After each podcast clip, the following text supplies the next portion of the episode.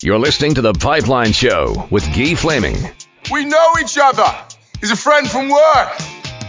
Uh, yes, a friend from work. Uh, welcome back to the Pipeline Show with Guy Flaming. Uh, I have had the chance to work with Cam Moon several times over the last little while, and uh, always appreciate uh, when he invites me to do color for him uh, on the Rebels broadcast. And one of my favorite guys in the Western Hockey League, and one of the best guests to get on the show. Well, he provided me with some audio for this week's episode. So you had a chance to sit down with Brent Sutter, the owner, head coach, GM, and head usher uh, for the Red Deer Rebels on the morning where he was about to coach in game 1000. And uh, quite the milestone. Uh, so I wanted to get this audio uh, and share it with you. So uh, here is Cam Moon with Brent Sutter. Here with Brent Sutter, Red Deer Rebel general manager and head coach, and game number 1000 in your WHL coaching career, all here with the Red Deer Rebels. Uh, when you think back you know, to 1999, when your first game, uh, coaching this, did you think you'd be sitting here many years later with with a thousand under your belt? No, I didn't. but you know, it's uh, time has flown by. You know, it's uh, gone by quickly, to be quite honest. And I never even thought of it today until you mentioned it to me, and it was uh, I'm like like it was almost like really it's. But you know what? It's uh, just says I've been here a long time. I've coached a lot of games and uh, there's been certainly been some uh, good times and some yeah. not as good times. Well, when you look back at it and you look at the good times, uh, Memorial Cup championship in 2001, three straight trips to the WHL final 01, 02, 03. And in 04, went to the Eastern Conference final. Uh, what are some of the highlights when you look back on a thousand games?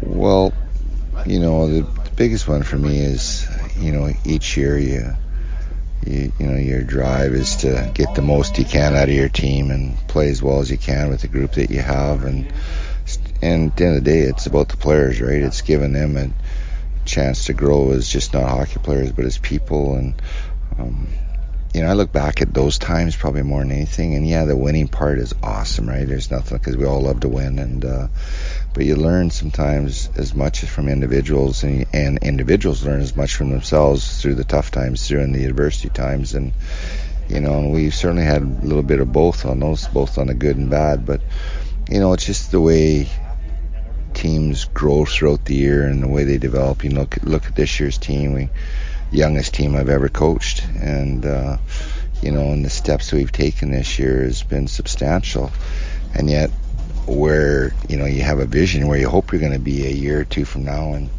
you just hope that hope it gets there, right? And you just keep working at it and pushing through it, and so you know I think every year it's different, and uh, but you know obviously those first few years, I remember when I bought the team in '99, and I got crucified for saying this. I said that we were going to win a Memorial Cup within three years, and uh, in a press conference when we when I purchased the team or when our family purchased the team, and I uh, I was like, oh boy, the heat's on now, and you know we won it in the second year, and obviously those next uh, three years after were, you know, were pretty good rides, and we just haven't been able to get back to that, but we have to continue to push and move forward, and it's a lot harder now, obviously, just with as many teams as there are, and it's a lot harder to do things in your league than you used to be able to as far as trades and and building your team. So it's a little bit different now, certainly. But those years, those first years of winning like we did, was uh, really kind of kick-started everything. And uh, and I think just from an organizational point of view, how our organization has grown over the years, and and uh, and you know the the process of all that to become an elite franchise. Not always going to be an elite team, but an elite franchise where you're looked looked up to across the hockey circles and the amount of players that get drafted, the amount of players that go to CIS and go to really top schools. Uh, at the end of the day, that's it's all about the players, right? But uh, you continue to push forward with that and continue to make sure that uh, you know you're you're trying to do things right year by year. Here with Brent Sutter, talking about 1,000 games coaching in the WHL, and Brent, uh, it's a lot of things have changed over that time from the from the time of '99 uh, within the league, uh, within coaching, within the game of hockey. Uh, what are some of the changes that are the most significant for you?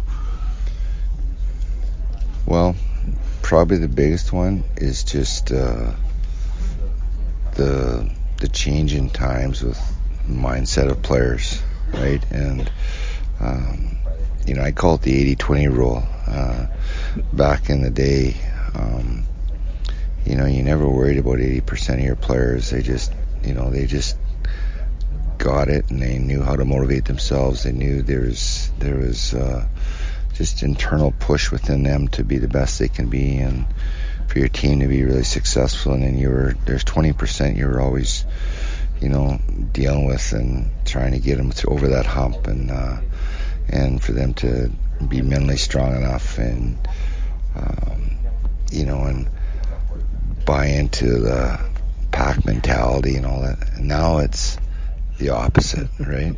and uh, you're 20% you don't worry about, but 80% you're continuing to trying to get them to help them through all that. And uh, it's just a whole different mindset now. And and dealing with young players, uh, it's just the way it is. And it's the same way in the NHL level. You talk to GMs at the NHL level, they're going through the same thing. And and that's what you try to do is trying to get these guys ready for professional hockey, whether it's there or the top CIS schools, wherever it may be, and get them in that proper mindset because they come out of minor hockey where they're all stars and um, then when they get to our level um, they're not not all of them are going to be and they got to be able to accept different roles on their team and it's hard for and, and understandably so. And uh, yet it's a lot of work to get someone to change. And and that's probably been the biggest thing for me is over time is just how the game has changed not just within the rules of the game and the game of hockey and and how it's changed, but just the personalities and the way players look at things over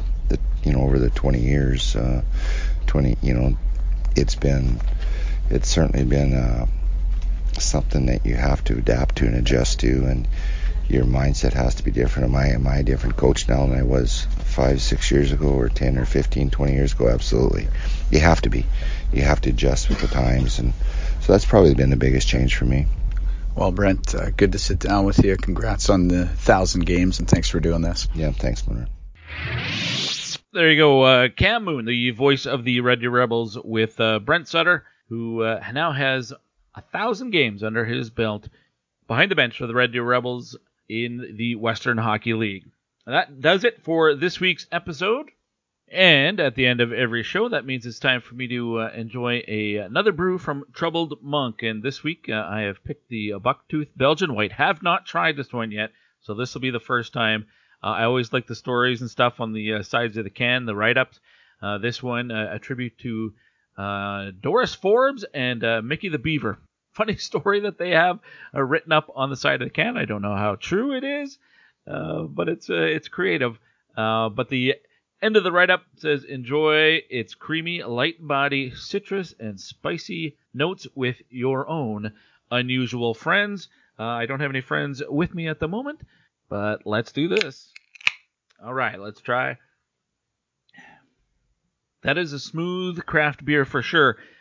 They have the uh, little graph on the side of the can uh, with different categories, and uh, the maltiness is way down, the hop bitterness is way down on this one. So if uh, maybe you've tried, if you're a person who's tried a craft beer in the past and you've been like, oh, that's a little overpowering for me, I think this one will be right up your alley. Try the the Bucktooth Belgian White from Troubled Monk.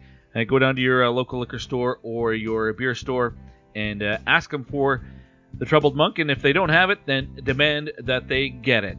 Stop by the tap room next time you're in Red Deer. I'm actually planning on doing that in a couple weeks. Oil Kings are down in Red Deer on the 29th. Mooner has already uh, talked to me said, uh, hey, let's go check out the tap room together. So I think we'll do that before uh, the game that night. Of course, you'll be in one booth. I'll be in the Oil Kings booth uh, with uh, Andrew Peard. But that is a couple of weeks away.